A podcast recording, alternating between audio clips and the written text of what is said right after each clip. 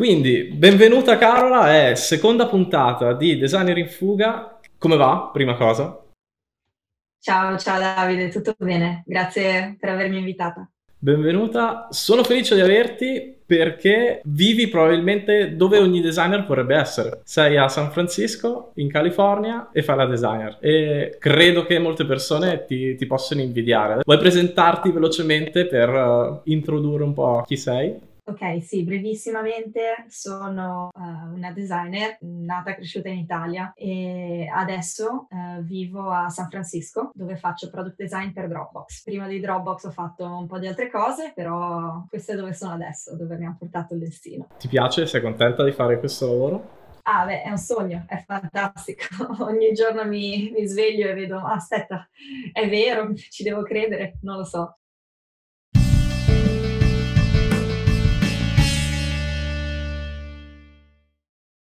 Uh, prima di iniziare, voglio proporti un gioco che ci accompagnerà per tutto il resto delle, dell'intervista. Ti vado a condividere lo schermo? Ok, lo vedi? Lo vedo, sì. Perfetto. È un generatore automatico di parole. Scegliamo due parole a testa e proviamo a inserirle all'interno dell'intervista. Io vado ovviamente a tagliare il pezzo in okay. cui scegliamo la parola. Mi piacerebbe che chi sta guardando questo video si sforzi a, almeno a capire quali sono le parole che abbiamo inserito nel discorso. Bene, il destino ci ha dato delle parole che dovremmo inserire quindi all'interno dell'intervista e cercare di eh, dare a questa intervista un senso compiuto.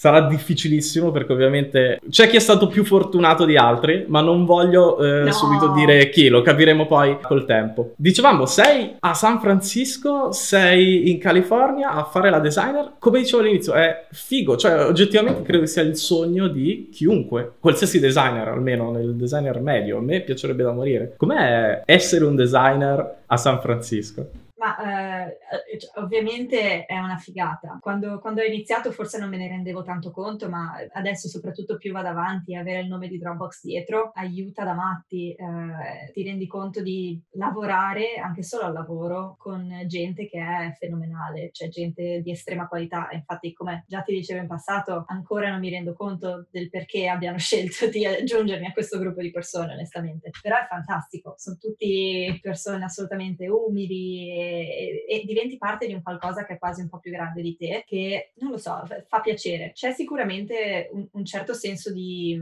di, comunità quasi un po' esclusiva che non, è, no, non mi piace molto perché tende poi a escludere magari quelli che sono all'inizio carriera, eccetera. Quindi almeno io personalmente cerco di eh, partecipare a eventi, meetup, talks e cose del genere per poter poi includere, cioè avere anche connessioni fuori da questi, non so, top 100 designer che lavorano in grosse aziende, perché poi perdi, perdi completamente il senso della realtà altrimenti. Ho questa impressione che sia una città in cui, non dico ogni sera c'è un meetup, una talk o un evento, ma quasi, è possibile? Allora, uh, di sicuro ora no, vabbè, eh, siamo, siamo, tutti sotto, sotto strette regole di, di, rimanere a casa e non fare niente. In passato sì, onestamente dovessi dirti meno di quanto pensassi. Ci sono parecchi meetup organizzati da semplicemente ragazzi che magari sono subito fuori dall'università e vogliono organizzare dei gruppi di incontro, ma uh, per esempio eventi o talk un po' più stile quasi con mini conferenza di una serata, ce n'è meno perché comunque richiede molta organizzazione, devi trovare i panelist e tutte queste cose qua. E sicuramente ce n'è di più che in Italia, in Italia non ne, ho, non ne trovavo, però nel senso la community c'è, è un po' da cercare, sono un po' nascosti in questo sottobosco di incontri, non incontri, magari gruppi di amici che si incontrano invece che una cosa pubblica online. All'inizio quando sei arrivata ti, ti sei lanciata subito oppure con il tempo poi hai stretto amicizie che poi ti hanno portato a, a fare talk? Molto più col tempo, guarda. Ok. Eh, Dipende dalla personalità, ma io allora sì. all'inizio i tipi di eventi a cui andavo erano eventi di comunità italiana, per esempio. Okay, Quindi sì, andavo a eventi sta. in cui incontri altri professionals italiani che magari sono venuti da poco, magari sono qua da tanto. Ci sono diverse organizzazioni che organizzano questi eventi. E quello mi ha dato un po' la spinta iniziale per avere un minimo di contatti e di connessioni. A livello di design io un po' mi vergognavo e quindi non lo so, anche se andavo agli eventi non ero il tipo di persona che poi stava dopo e parlava con gente o eh, si scambiava biglietti da visita con altri. Sono sempre stata un po' più timida da quel punto di vista lì. Mi piace parlare in gruppi piccoli, ma se è in un grosso evento dove devi conoscere un sacco di persone, che poi io faccio davvero faccio un sacco fatica a ricordarmi i nomi e le facce delle persone l'idea di essere in un ambiente del genere mi, non mi faceva piacere. Quando è che sei arrivata a te? Nel 2000? 2000, eh, questa è una storia un po' più lunga, ma 2013 come primo approdo. Ok. Primo approdo di esplorazione. 2013, primo approdo, vuol dire che non hai trovato un lavoro, cioè nel senso non sei arrivata con un lavoro già pronto, l'hai trovato esatto. in America, una volta lì. Con diversi tentativi, assolutamente. Cioè se c'è una cosa che eh, voglio che passi come messaggio è che se non ci riesci alla prima, continua, perché io primo, la prima volta sono riuscita a venire qua tre mesi con un contratto di Confindustria che... 2013 2013 questo. Esatto, mi richiedeva di fare eh, della promozione di aziende liguri in Silicon Valley. Che non c'entra niente col design? Assolutamente che... no. Ok, va bene. Di va nuovo, bene. altro messaggio, prendi quello che arriva e poi ci arrivi fondamentalmente, però come inizio per me quello andava benissimo. Da lì poi ho provato tre mesi, ho capito come funzionano le cose, ho conosciuto un po' di italiani, non ha funzionato. Tornata in Italia ho deciso di dovermi finire di laureare, che tra parentesi era una laurea in economia, quindi niente a che vedere col design. Ok. E, e poi l'anno dopo ci ho riprovato con una laurea alle spalle, quindi molto più possibile la possibilità di un visto. Sono andata di nuovo altri tre mesi, eh, di nuovo trovando un, un qualche contratto a breve termine termine che potesse permettermi di pagarmi le spese lì e eh, lì ho trovato, però lì era fine 2014, quindi dal mio, il mio effettivo trasferimento okay. qua per lavoro è stato il 2015. Il vero, quindi è dal 2015 che tu ti trovi a San Francisco a fare la designer. Come, come si trova lavoro negli Stati Uniti? Cioè, come fa un italiano più che altro, non, non come esatto, si trova esatto, negli Stati perché Uniti. è molto diverso rispetto a se tu avessi studiato qua. Quindi in realtà dipende, secondo me, molto dal tuo background. Io sì. avevo un percorso di studi che non c'entrava niente con quello per cui cercavo lavoro, quindi ho dovuto essere un pochino più creativa e trovare un, un modo alternativo che non fosse mandare il curriculum, perché il mio curriculum non valeva niente in quel caso okay. lì. E quindi per me è stato il conoscere persone, ma oserei dire che questo potrebbe essere un buon approccio anche se hai un curriculum molto forte. Non lo so, se hai studiato product design, che magari adesso in Italia ci sono dei corsi di studio di questo tipo, o hai pre- esperienza precedente, allora può anche essere che semplicemente facendo, mettendo il curriculum online magari funziona. Secondo me le probabilità sono molto più basse perché gli americani sono un po' così. Okay. Se vedono che, una, che hai un, un, passato un po' in cui hai cercato di fare certe cose, poi hai cambiato, poi hai fatto questo, quest'altro, o semplicemente un nome di un'università che non conoscono, a volte non vogliono prendere il rischio. Quindi quello che ho trovato che funziona per me, che ha funzionato per me e per un sacco di altra gente, è capire chi lavora in questa azienda in cui vuoi lavorare, conoscerli, avere una relazione personale con loro in cui condividi la tua storia e condividi che cosa puoi portare. E se è un'azienda più grossa, ti possono fare il referral e mettere loro il curriculum dentro. Se è un'azienda più piccola, magari semplicemente loro ti vogliono dare un'opportunità, che è quello che è successo a me. Ok, oserei dire che addirittura devi trovare la persona giusta e devi starle un po' intorno, devi essere un po' orbitante intorno a questa persona. No? Si potrebbe quasi dire così. Hai studiato economia in Italia, ovviamente studiato economia a Genova, Università degli Studi di Genova, economia e, economia e gestione delle, delle, imprese, no, economia e gestione aziendale. Cambiano sempre questi titoli. Com'è stato a un certo punto prendere comunque un passato da universitaria e laureando in economia e dire basta, cioè no, voglio fare il designer? Cioè, prima di tutto, per me, perché? Sì. Perché? Ottima domanda. Risponderò col sorriso. Questa domanda capita, capita proprio a fagiolo perché eh, uno può dire, sai, non è che tutti i giorni passi da fare economia a fare design, non è che sono connesse. Cioè, io adesso vedo le connessioni e le vedo perché le ho, le ho vissute, ma la verità è che io fin dal liceo se- sono sempre stata un'appassionata di grafica e non avevo idea di cosa fosse il product design, ero semplicemente, mi piaceva fa- esplorare cose con la grafica, che fosse Photoshop o Illustrator o qualsiasi altro strumento, eh, cioè da pixel art a poster a loghi per amici. Cioè, er, er, mi divertivo, era il mio hobby. Quello essendo sempre stato il mio hobby, io avevo il vantaggio e la fortuna di saper usare lo strumento e quindi quello che ho dovuto sviluppare per poi trovare un lavoro qua è stato, che poi ho sviluppato qua in realtà, il capire la logica del perché fai certe decisioni o no. Avevo un intuito decente perché ero appassionata di tecnologia, ero un po' la, la nerd del gruppo, eh, avevo, mi mettevo le mie, ero sul telefono, mi piaceva esper- sperimentare e quello ha in qualche modo, quando poi ho scoperto che cos'era la user experience, che cos'era il product design, in un certo senso è venuto tutto assieme e il passaggio da economia in cui studi i bisogni dell'utente, del, neanche dell'utente, del cliente in quanto azienda, non era molto diverso. Quindi non è, stato, non è stata una transizione enorme per me perché era qualcosa che facevo nel tempo libero ed era una mia passione. È un bel messaggio comunque perché ci sono tante persone che, uh, storie più che altro, di ragazzi e ragazze che pensano di aver meno esperienza perché magari non hanno fatto una, una scuola di, d'arte o di design oppure, non so, un'accademia di belle arti o altro. Quando in realtà è, te sei l'esempio vivente che puoi avere una formazione di tutt'altro stampo, decisamente tutt'altro stampo, però la passione e immagino comunque la, la caparbietà, la testa dura forse da una parte ti, ti, ti può portare esattamente dove vuoi, dove, vuoi, dove vuoi arrivare. Quindi è molto figo secondo me questo concetto. Il tuo inglese com'era quando sei arrivato? Quando sei arrivata, scusami. Il mio inglese, allora, il mio inglese quando sono arrivata era già a livello buono professionale, che è stato quello che mi ha permesso di assicurarmi contratti con Confindustria in cui io venivo e promuovevo le aziende se io avessi avuto un inglese non professionale non si sarebbero fidati a mandarmi e promuovere queste aziende. Quindi per me è stato fondamentale. La verità è che poi nel lavoro che sono finita a fare,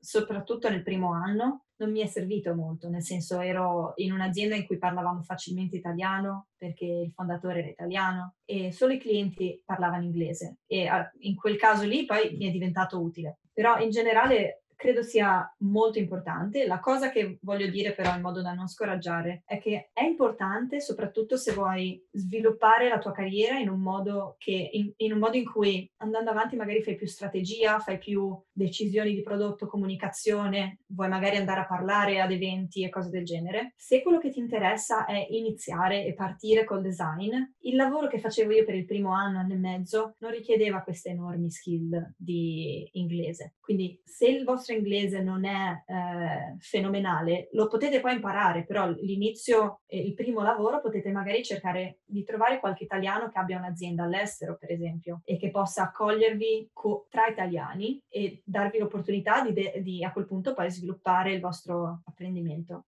Il, il, rischio di stare con italiani all'estero non ti porta poi a un po' ad adagiarti e parlare italiano anche qua. Non lo so, ad esempio, mi immagino uh, si sta discutendo di una cosa in cui a un certo punto veramente devi esprimere quella cosa in italiano, sai che dall'altra parte c'è un italiano, gliela dici in italiano, per quanto magari vi siete messi d'accordo che in ambito lavorativo si parla in inglese. Non c'è un po' il rischio di rimanere intrappolati in questa cosa? Assolutamente, bisogna entrare in questa situazione molto coscienti del rischio e di quello che si vuole. Non tutti magari vogliono essere completamente integrati nella cultura americana, non è sempre accogliente e quindi io l'ho trovato come rete di supporto. A me ha fatto piacere all'inizio avere un, un, ambiente in cui potevo esprimermi nella lingua in cui faceva più comodo a me e imparare con enorme fatica perché per quanto il mio inglese fosse buono, avevi magari relazioni con clienti al telefono dove la qualità della chiamata è bassissima, non li vedi ed era veramente difficile capire che cosa dicessero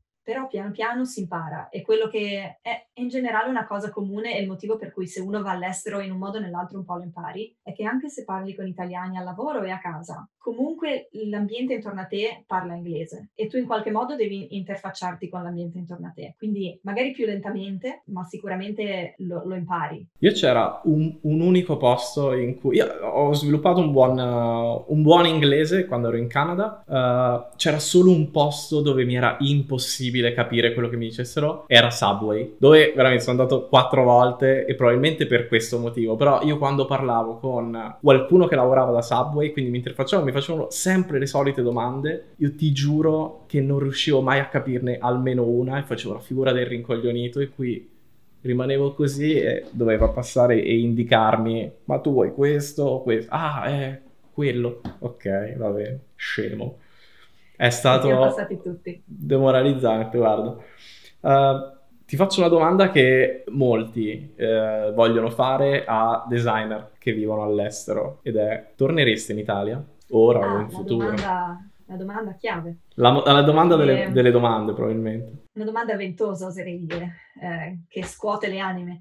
Non, è difficile no, rispondere al torneresti in Italia. Io adoro tornare in Italia in questo periodo, a, a, tra l'altro ho ricevuto notizie oggi che cittadini europei possono tornare in Italia adesso, durante il Covid, fantastico. Però durante questo periodo io ho un'enorme nostalgia dell'Italia, ma è più una nostalgia quasi dei, dei miei genitori, dei miei amici, meno del, dell'Italia. Mi manca la cultura e l'affetto che ricevo quando sono lì, meno eh, la burocrazia e tutte le cose che mi hanno fatto andare via fondamentalmente. La cosa, la cosa, che dico è che io non voglio mai avere delle opinioni che tengo troppo forti, quindi per me per adesso l'idea è adesso non torno, tornerò in futuro? Può essere, per questo periodo della mia vita in cui sono in crescita a livello di carriera, e, a livello di capire dove voglio vivere. Per ora voglio farlo qua. Mio marito ed io abbiamo comprato una casa, quindi stiamo cercando di stabilizzarci qua e a livello di carriera abbiamo una traiettoria abbastanza solida. Se uno continua a lavorare in aziende grosse tipo Dropbox, puoi nel giro di 5-6 anni arrivare seriamente in qualche bel posto. Questo non toglie che il mio sogno è fare la pensione a 50 anni in Italia, quindi prepensionamento, eh, pensionamento anticipato in Italia a, a vivere la bella vita con i soldi guadagnati qua.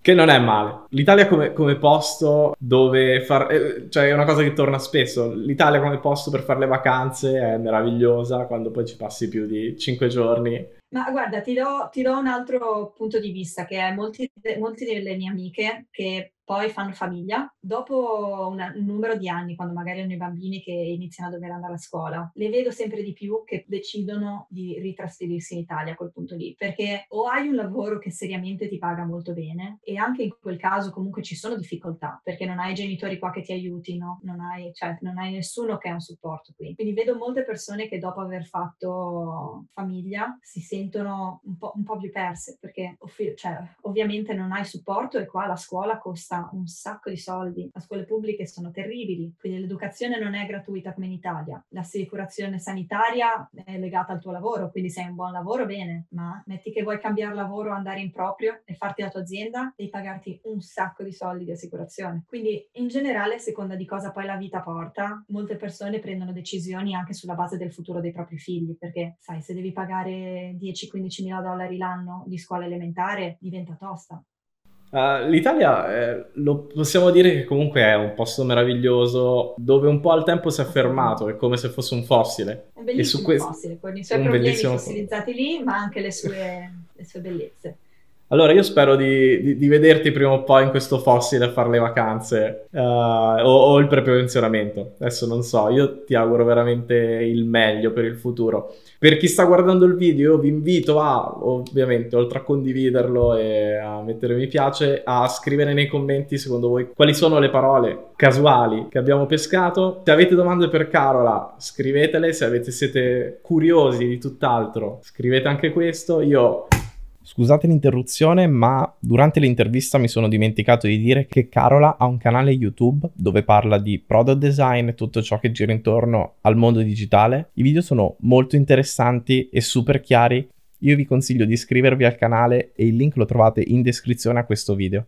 Ora che ho la coscienza a posto, possiamo tornare all'intervista. Carola, ti ringrazio da morire perché mi è piaciuto tantissimo parlare con te e, e la tua storia è veramente figa e, e, dà speranza anche a quelli che non hanno studiato o comunque non è, si sono indirizzati sin dalle superiori al, nel, nel, campo del design. Grazie mille. Grazie a te Davide per avermi, è stato un piacerissimo. Grazie Grande. a tutti per aver ascoltato.